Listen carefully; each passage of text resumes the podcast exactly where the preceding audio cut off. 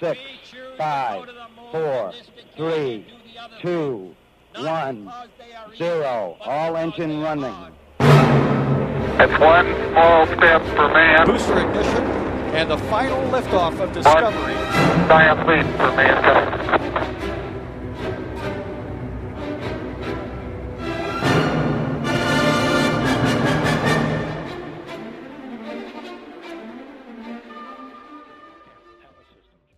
Oleg Novitski, Piotr Dubrov și Mark Van de Hai s-au îmbarcat marți 28 septembrie la bordul capsulei Soyuz MS-18, care a efectuat un survol de 40 de minute în jurul stației, înainte de a îndoca din nou la ISS, dar de această dată la un port al modulului Nauka.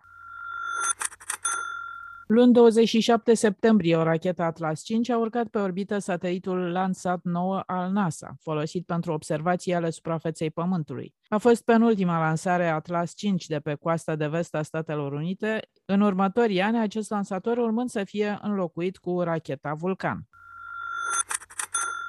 Tot luni, în China au avut loc două lansări orbitale. Prima de la Centrul Spațial Juquan. Lansatorul este operat de compania X-Peace Technology Corporation, controlată de stat, și a efectuat luni primul zbor după eșecul din 12 septembrie 2020. Cea de-a doua lansare din China s-a încheiat însă cu un eșec. Acestea sunt cele mai importante trei știri ale săptămânii, selectate de colaboratorul nostru Claudiu Tănăselia. Știrile pe larg le puteți urmări pe site-ul parsec.ro. Așadar, Claudiu, Oleg Novitski, Piotr Dubrov și Mark Van de Hai uh, s-au îmbarcat marți 28 septembrie la bordul capsulei Soyuz MS-18, cu care au efectuat un uh, survol al Stației Spațiale Internaționale, ca să îndocheze 40 de minute mai târziu la modulul Nauka. Capsula a fost pilotată de Oleg Novitski, deci uh, nu a fost comandată de pe Pământ. De ce este importantă această manevră? Porturile de îndocare ale Stației Spațiale Internaționale sunt limitate ca număr. Uh, de exemplu, vehiculele americane nu pot să îndocheze la porturile rusești și nici invers. Uh, și atunci uh, Soyuz MS-18 s-a desprins de, de portul Razvet pentru a face loc viitoarei capsule Soyuz care va fi lansată spre Stația Spațială Internațională. Asta se va întâmpla la începutul săptămânii viitoare. Asta a fost prima parte a testului în, acela, în aceeași idee, în același test, uh, au vrut să testeze portul de îndocare al noului modul Nauka. Ehm, acesta va fi folosit în viitor pentru a primi nave Progres, dar cu această ocazie a fost testat prin cuplarea acestei nave Soyuz de, de Nauka și totul a decurs bine până, până acum. Un pic s-a modificat uh, programul uh, Stației Spațiale Internaționale cu care eram obișnuiți, adică lansări Soyuz unul după altul cu echipaje pentru stația spațială, pentru că odată au început lansările SpaceX cu capsula Dragon, iar uh, asta le-a dat un pic de mână liberă rușilor să lanseze și ei misiuni private spre stația spațială cu turiști. De exemplu, urmează uh, MS-19 și MS-20, ambele cu turiști. Vom avea un film uh, filmat la bordul stației spațiale, urmează să fie lansată spre ISS o actriță din Rusia, după care avem un turist japonez. Și atunci aceste manevre cumva acomodează aceste noi capsule care se lansează și care cumva ies din uh, rutina obișnuită cu care eram până acum obișnuiți uh, la bordul stației spațiale. Iar cei trei uh, au trebuit să se îmbrace în costumele de astronauți, au trebuit să intre în capsula Soyuz, pentru că dacă s-ar fi întâmplat ceva cu capsula MS-18 și nu ar fi putut reandoca la ISS, atunci cei trei să se poată întoarce în siguranță la bordul capsulei pe Pământ și să nu rămână uh, blocați pe stația spațială. De aceea toți trei s-au îmbarcat, doar unul singur a pilotat. Cât de departe s-a efectuat uh, acest uh, uh, survol cu capsula Soyuz MS-18? În cazul în care ceva nu ar fi mers bine, cum ar fi putut ei să se întoarcă înapoi? Capsula MS-18, Soyuz MS-18, s-a depărtat până la aproximativ 120 de metri de stația spațială. S-a rotit câteva grade în jurul poziției inițiale, nu a efectuat un survol complet al stației, Eh, pentru că cele două module Razvet și Nauka sunt eh, relativ apropiate, deci nu era unul în cealaltă parte a stației încât să fie nevoit să parcurgă o distanță mai mare. Acum există mai multe scenarii. Eh, dacă nu s-ar fi putut face andocarea cu Nauka, ei ar fi putut reveni la Razvet. Dacă nici acest lucru nu ar fi fost posibil, Razvet fiind modulul de unde au plecat, dacă nici acest lucru nu ar fi fost posibil, ei uh, urmau să revină pe Pământ. Uh, capsula Soyuz MS-18 este un, uh, o capsulă în bună regulă, adică nu, are, nu are probleme, nu este, nu este defectă și ea poate să revină acasă oricând. Nu este de preferat acest lucru, dar dacă andocarea nu ar fi reușit din vari motive, nu s-a întâmplat până acum acest lucru, dar se iau în calcul toate scenariile, ei puteau să revină în siguranță pe pământ astăzi. Uh, din fericire, totul a mers bine și Nauca, chiar dacă a fost așa un pic năzdrăvan, uh, sau mă rog, năzdrăvan modulul în uh, ultimele luni, în timpul andocării și după, s-a comportat bine. Sasul s-a deschis dintre Soyuz și Nauca și cei trei au putut să pătrundă din nou în stația spațială, însă așa, pe o altă ușă, adică nu prin modulul Razvet, ci prin Nauca. Luni 27 septembrie, o rachetă Atlas 5 a urcat pe orbită satelitul Landsat 9 al NASA, folosit pentru observații ale suprafeței Pământului. A fost penultima lansare Atlas 5 de pe coasta de vest a Statelor Unite. În următorii ani, acest lansator urmând să fie înlocuit cu racheta Vulcan. Claudiu, de ce vor scoate la pensie Atlas 5?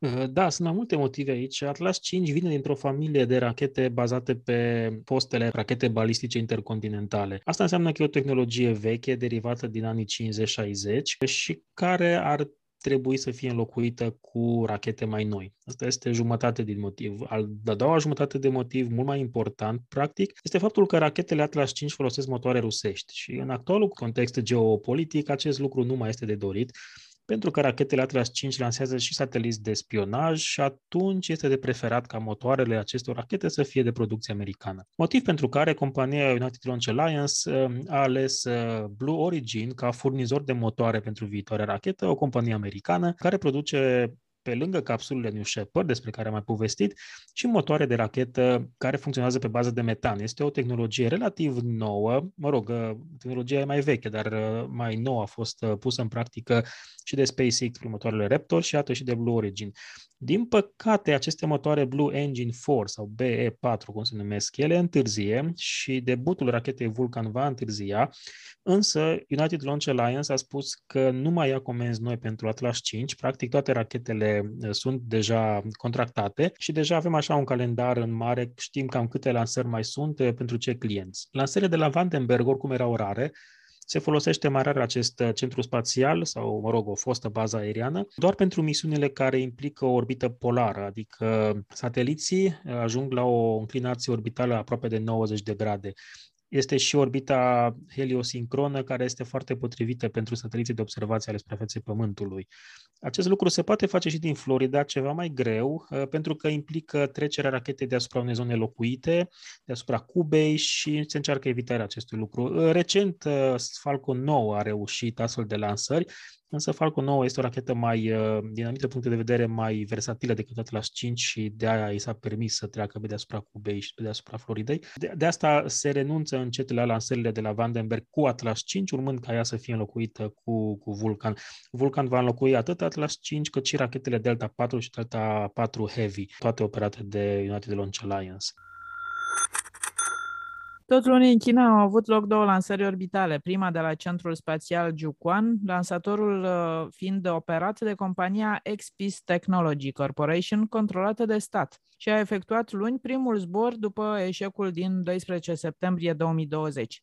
A doua lansare din China s-a încheiat însă cu un eșec. Claudiu, vorbești despre o companie controlată de stat. Se poate vorbi în China și de companii private pentru lansări cosmice? Da, în China monopolul lansărilor cosmice îl deține China Aerospace Science and Technology Corporation, zic ei, care practic este o entitate 100% de stat. Însă aceasta are bifurcații și ramificații și diverse forme, iar una dintre aceste forme este această companie X-Space Technology Corporation, care nu știu dacă e desprinsă din acea companie de stat sau sub controlul ei, oricum ea produce rachetele Kuaizu 1A, care sunt diferite de rachetele Changzheng cu care suntem obișnuiți.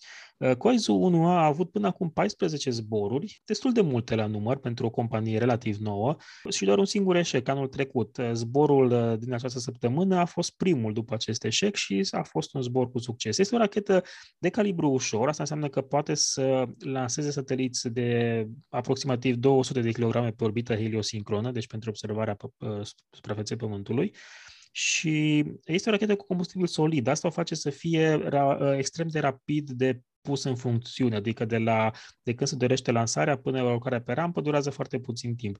Ăsta este avantajul rachetelor cu combustibil solid. Doar a patra treaptă are combustibil lichid, pentru că este mai ușor pentru o treaptă cu combustibil lichid să insereze un satelit pe orbită corectă decât cu combustibil solid. Oricum, această rachetă cu ISO 1A va suferi niște modificări în viitor și vom vedea niște iterații ale ei, așadar compania X-Space Technology Corporation are planuri mari pentru lansatorul său.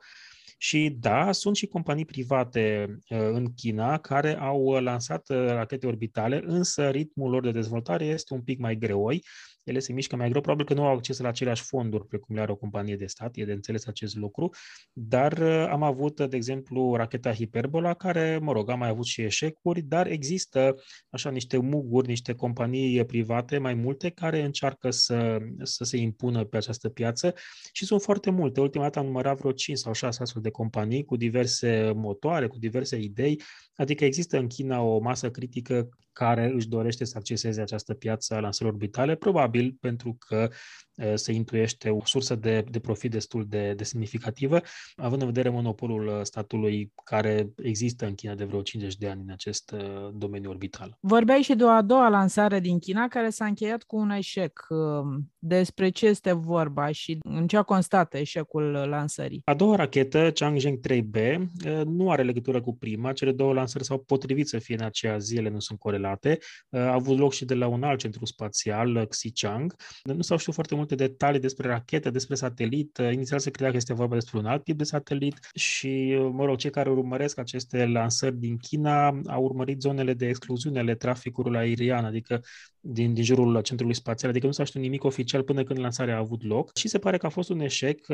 Am aflat acest lucru la 12 ore după lansare. Satelitul era unul uh, experimental și se pare că militar sau oricum secret, adică nu știm detalii despre el, nu știm ce rol avea, nu știm exact pe ce orbită trebuia să ajungă, pentru că nu a mai ajuns uh, acolo unde trebuia să ajungă, din cauza unor probleme tehnice cu treapta superioară a rachetei. Asta știm pentru că asta scria în comunicatul uh, oficial al Agenției uh, de Stat de Știri din China.